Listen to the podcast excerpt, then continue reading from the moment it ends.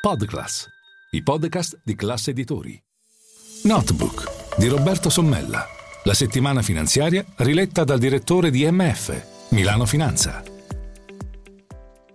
Puntualmente, come le stagioni, il Natale, il Capodanno e la Pasqua, si torna a dibattere del prezzo della benzina, che badate bene, eh, nel corso della storia della Repubblica nessun governo è mai riuscito a tagliare. Basta ricordare che due anni fa, non un secolo fa, in pieno Covid eh, e con il lockdown, il petrolio, un barile di petrolio costava meno di un barile d'acqua, anzi addirittura il petrolio raggiunse un livello inferiore a zero, quindi costava di più eh, lasciarlo diciamo nel barile che sottoterra.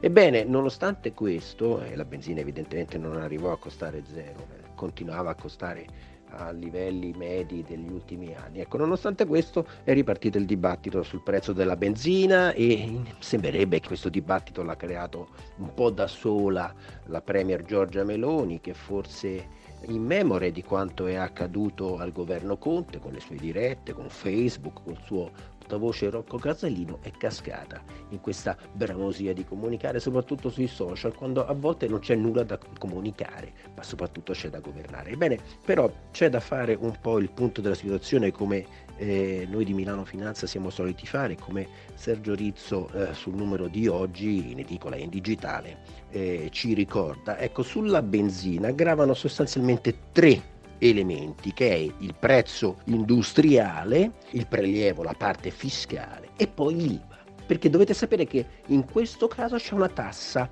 sulle tasse. Facciamo qualche esempio. Nell'ultima settimana, secondo i dati ufficiali del Ministero dello Sviluppo, oppure Made in Italy, diciamo come si chiama oggi, il prezzo del gasolio per auto è risultato pari a 1,868,13 euro per mille litri, con un aumento di 160,29 euro, cioè oltre 16 centesimi al litro rispetto ai sette giorni precedenti. Questo perché al costo industriale totale di 913,85 euro e alle accise di 617,40 euro si deve sommare l'IVA 336 euro, ovvero il 22% sulla somma del costo industriale più le accise. Se però, come sarebbe corretto, ci ricorda Sergio Rizzo, l'IVA gravasse esclusivamente sul costo industriale, il suo peso sul prezzo finale alla pompa, quindi di tutti noi automobilisti, si ridurrebbe da 336 a 200 euro e il gasolio sarebbe costato mediamente nell'ultima settimana 1732,29 euro per 1000 litri, cioè il 7,3% in meno con un risparmio secco di 13 centesimi e qualcosa in più,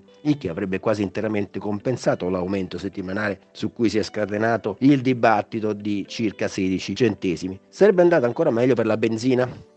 La benzina verde, il cui prezzo finale è aumentato in una settimana di 16,7 centesimi al litro, applicando l'IVA sul solo costo industriale il risparmio sarebbe stato di oltre 16 centesimi. Il prezzo medio alla pompa sarebbe dunque risultato di 1,651 euro al litro anziché 1,812, senza bisogno di alcun intervento sulle famose accise, il che avrebbe fatto risparmiare a politici, governo, opposizione tantissime parole, anche in spesso al vento. Ma insomma in Italia c'è questa tendenza a, ehm, non solo a stratificare la tassazione sulla benzina, che come tutti voi ricorderete prende spunto anche da imposte speciali per le guerre coloniali o per il terremoto di Messina e per eventi lontanissimi nella storia d'Italia ma anche perché c'è sempre la necessità di dover incassare, incassare, incassare. Perché? Perché c'è un debito pubblico altissimo, c'è un debito pubblico che è ormai esorbitante, il 160% eh, rispetto al PIL e dunque finché non si taglia questo debito si devono incassare denari.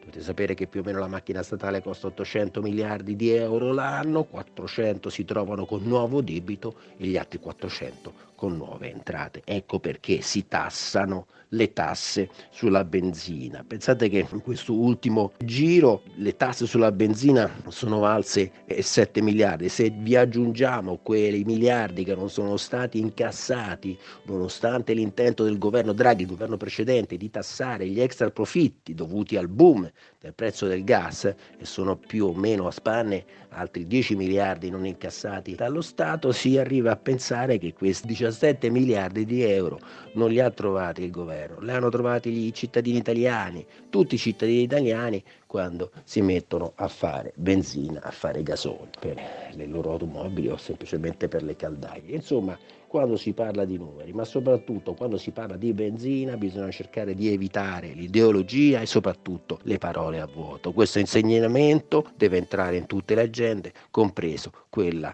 di, della Premier Giorgia Meloni. Questo è Notebook e io sono Roberto Sommella, vi auguro una buona giornata.